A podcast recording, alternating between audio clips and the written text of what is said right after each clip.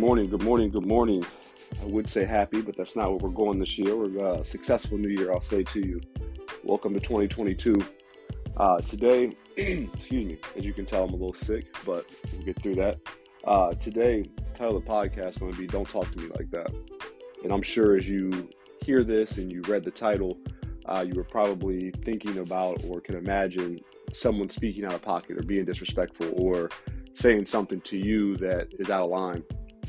And that's not where I want to go with this. Like, yes, that's that's something you should be mindful of. But what I really want to talk about today in this podcast is really around how you talk to yourself. And as you think about like your fo- or the focus of this being how you talk to yourself, you've got to be mindful of the language we use when we're talking to ourselves. A lot of times that's going to dictate our perspective and what we think and how we act. Uh, a lot when we think about how we talk to ourselves, I think there's really a couple different ways to look at it. You can call it the sage or the saboteur. Um, when you say sage, you think about all the positive uh, uses for sage, whether it's purifying things or releasing negative energy or, you know, just uh, bringing more positivity into your home. And the other piece of that is the saboteur, the person that's doing wrong, the thing that's causing the challenges. And that's our mindset. And that's a lot of times how we talk to ourselves. And I don't think we put it in those perspectives.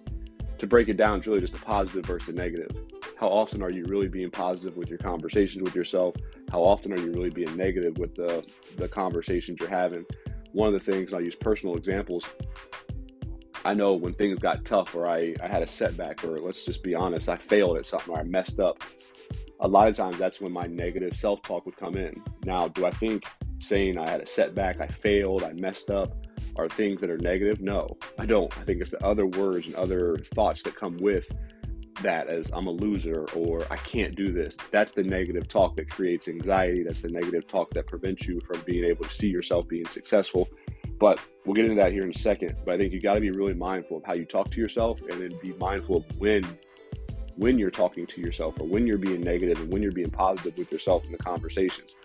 Because we've, excuse me, we talked about this before in our other, po- other podcast, perspective drives performance. So, well, as I said in my other podcast, per- perspective drives performance. How you view what you do impacts how you do what you do. So as you think about your perspective on anything that you're doing, that thought leads to self-talk. And then that, that thought also leads to what kind of actions or inactions are you going to take or be limited to or that you won't take. And a lot of times as you as you jump into new environments or new challenges, if you haven't had or you don't have positive self-talk, you're limiting the amount of success you can have, even if you're going to be successful. And I think as you as you think about being successful, I don't know anyone that's like, yes, I want to be at the bottom of the barrel. I don't want to be successful. I don't want to make any money. I don't want to be happy. I don't want to have the nicer things in life. Everyone wants to be successful. I think the difference is like, how do you approach that? And when I think about, excuse me, how do you approach that? A lot of that is your perspective. Again, how you talk to yourself. As you dig a little bit deeper into how you talk to yourself, a lot of this is going to drill into like your work ethic. If you think about your work ethic and you, you're being intentional around what you want to be good at, and these are two separate things I want to touch on, no, but work ethic. If you're a hard worker and you're consistently trying to get better in your craft, so I'm not saying you show up to work and you work hard while you're there, but then you don't do anything. I'm not saying that, hey, you're a basketball player, you're super athletic, but you don't work on your individual skill set outside of practice. You just come to practice and then you go to games and play. If you're a writer and you only write when it's time to publish something, you're not going to be good. If you're a singer, you only sing when there's concerts. You're not going to be great. You know, there's no matter what craft it is, whether you're Denzel Washington, you're you're an actor, whether you're Beyonce or Mariah Carey, you're a singer, whether you're Jordan or LeBron, you know, you, you pick the craft. You're Picasso, you know, no matter what the craft is, you're a rapper, uh, you're, you're, you're Rick Ross, you're Jay-Z, you're whoever. They spend time on their craft, not just when people are watching, but when people aren't watching. What are you doing to perfect? I shouldn't say perfect, to improve your craft. What does your process look like outside of the actual game? What does practice look like for you? Yeah, you go to your Allen Iverson uh, quotes. Practice? We're talking about practice? Yes, you've got to practice. And I think that's that's the work ethic part. That goes into that um, uh, the ten thousand hour rule. And we'll tie this into the next one. Um, just specialize, because we're seeing a lot of people do a lot of different things, and it doesn't matter if you're in a, a Fortune five hundred company, doesn't matter if you're in a, a not-for-profit, doesn't matter if you're out here in these streets, whatever you're doing, look around and even think about yourself. Do you have your hand in about fifty different things and all of them are doing okay, but none of them are really excelling? I feel like personally, I've seen it in other people, I see it in myself. You've got to specialize in something first. I'm not saying that you have to put all your eggs in one basket and this is the only thing I'm ever going to do, but I think for you to be successful, and as I said, everyone defines their own success, you've got to get really good at something first. And I think as we as we try to get good at things, a lot of times it can be around, you know, things that we enjoy doing. And a lot of times it's around things that bring us money. Good, bad, or indifferent, whether you want to do something that you enjoy or you want to do something that brings you a lot of money, you've got to specialize in something first. What do you mean, Alonzo? Hypothetically, I always talk about recruiting, so I'm going to jump out of it for a second. Hypothetically, if I want to be an entertainer and I'm really skilled at, let's just say, rapping, I need to rap. I need to be very consistent around what I do, and that's going to open up other doors. Now, you may not be able to relate to that. Bring that into corporate America, Alonzo. Sweet, let's jump into recruiting. That's that's my space, right? If you want to be a leader within a specific space, whether it's in recruiting, whether it's in operations, whether you name it, you've got to be a you got to specialize in something. It's it's not often that you see someone get promoted into a leadership role that has not performed at a high level in what they're actually doing. Now, don't get me wrong, I've seen many a times that people perform really well in their job and they don't have leadership capabilities, or the, they don't, they're not exhibiting the leadership competencies or skill sets, but they still get promoted because the company wants to retain that person. So they pay them, they pay them more money, they got to put them in a different role. That's a completely different conversation. But as you think about wanting to be successful and as you define what success is, and you start thinking about the topic of this conversation, you know, don't talk to me like that. And again, this is focused on how you're talking to yourself. You've got to be able to, I don't want to say compartmentalize, but you've got to be able to look at your craft and you've got to say, okay, I understand that I'm not going to be really good at this to start. Let me put the hours in. Let me make sure I'm practicing X, Y, Z. Let me make sure I'm putting in additional hours, not just when people are watching, but when people aren't watching. So then when you get in front of people or you get on stage, You're, you're you're you're more than ready. And the reason that you're more than ready is you put the practice in or put the hours in behind the scenes. So now your level of confidence is going to be a little bit different than most people that show up. So your self-talk sounds a little bit different. It's no longer, oh, I'm not sure if I can do this.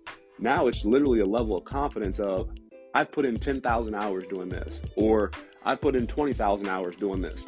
Other people have not done this. They showed up and they're able to get by with that. But it, like I said, twenty twenty-two shouldn't be around getting by. This should be you getting ahead in life. But to do that, you've got to do some things differently than you've done in the past. And a lot of that's going to start with your self-talk, how you talk to yourself and how you think. Because what do you mean, how do I control how I think? Control what's going on in your mind.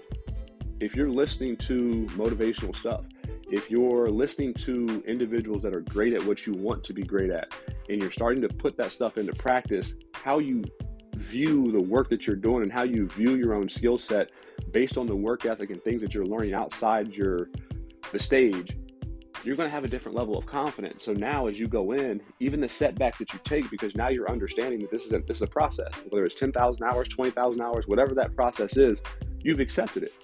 So now anything that comes, whether you When you win, you expected to win. You you worked for it. You prepared for it. You put yourself in a position to be successful. If you take a loss or a setback, that's okay. It's an opportunity for you to learn something new. So when you start the next time, you're starting with more knowledge.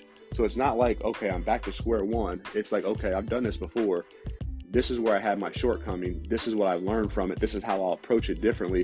And again, that's very different self-talk than the individual that says, oh, I got to do this again. I, I messed up last time. I don't think I'm going to be able to do it. It's too hard. It, it's a different mindset. And again, it's it's about the understanding. Again, it's it's the process. And once you can wrap your mind around the process, how you talk to yourself is going to be very different and more encouraging. It's also going to push you to do more and get uncomfortable because, you know, even when you take the setback, it may, it may create a little bit of anxiety. I'm not going to lie. Myself, created a little bit of anxiety for myself just with some of the changes going on in my life right now. But at the same time, it's, it's I'm anxious, but I'm not looking at it like it's negative. It's it's another learning opportunity. It's a new experience. It's these things that, you know, when you're when you're understanding that it's part of the journey, it's part of the craft, it's part of the process, you accept it. It's like, okay, I'm gonna learn something new in this. I'm also gonna take what I've learned in the past and apply it to what's new. So again, as you start thinking about how you talk to yourself and your thought process towards what you're getting ready to do, you've got to start erring on the side of positive. Everyone takes setbacks. Everyone, everyone fails a little bit here and there, but it's, it's how you respond to that. The other piece is, as you're on that journey and you're thinking about getting to specialization, or you're on that journey of thinking of getting to success, excuses, excuses, excuses will always be there. Opportunity will not. So as you make excuses, and whether it's a good excuse or a bad excuse, it's still an excuse. It's not getting you any closer to your goal. And like right now, I'm sick. People are like, Zoe, you got to rest. In my head, I'm like, I am resting. But I also created a plan last year that's leading into this year, especially with my running schedule. Great, I got a running schedule. People, oh, you shouldn't be doing that. You should be resting. You know what? I'm going to bed earlier. I'm sleeping in longer. I'm doing more resting than I typically do. I'm still going to stick to my run schedule. But again, that would be a good excuse not to run. You're sick. Don't run. The other, you know, you got bad excuses. Ah, woke up late. Can't run. That's a terrible excuse. But it doesn't matter whether it's a good excuse or a bad excuse. It's not getting you any closer to your goal. And as you think about the excuses, you got to think about your mindset. How are you talking to yourself? Are you justifying you're not sticking to your plan because of this reason? Okay, great.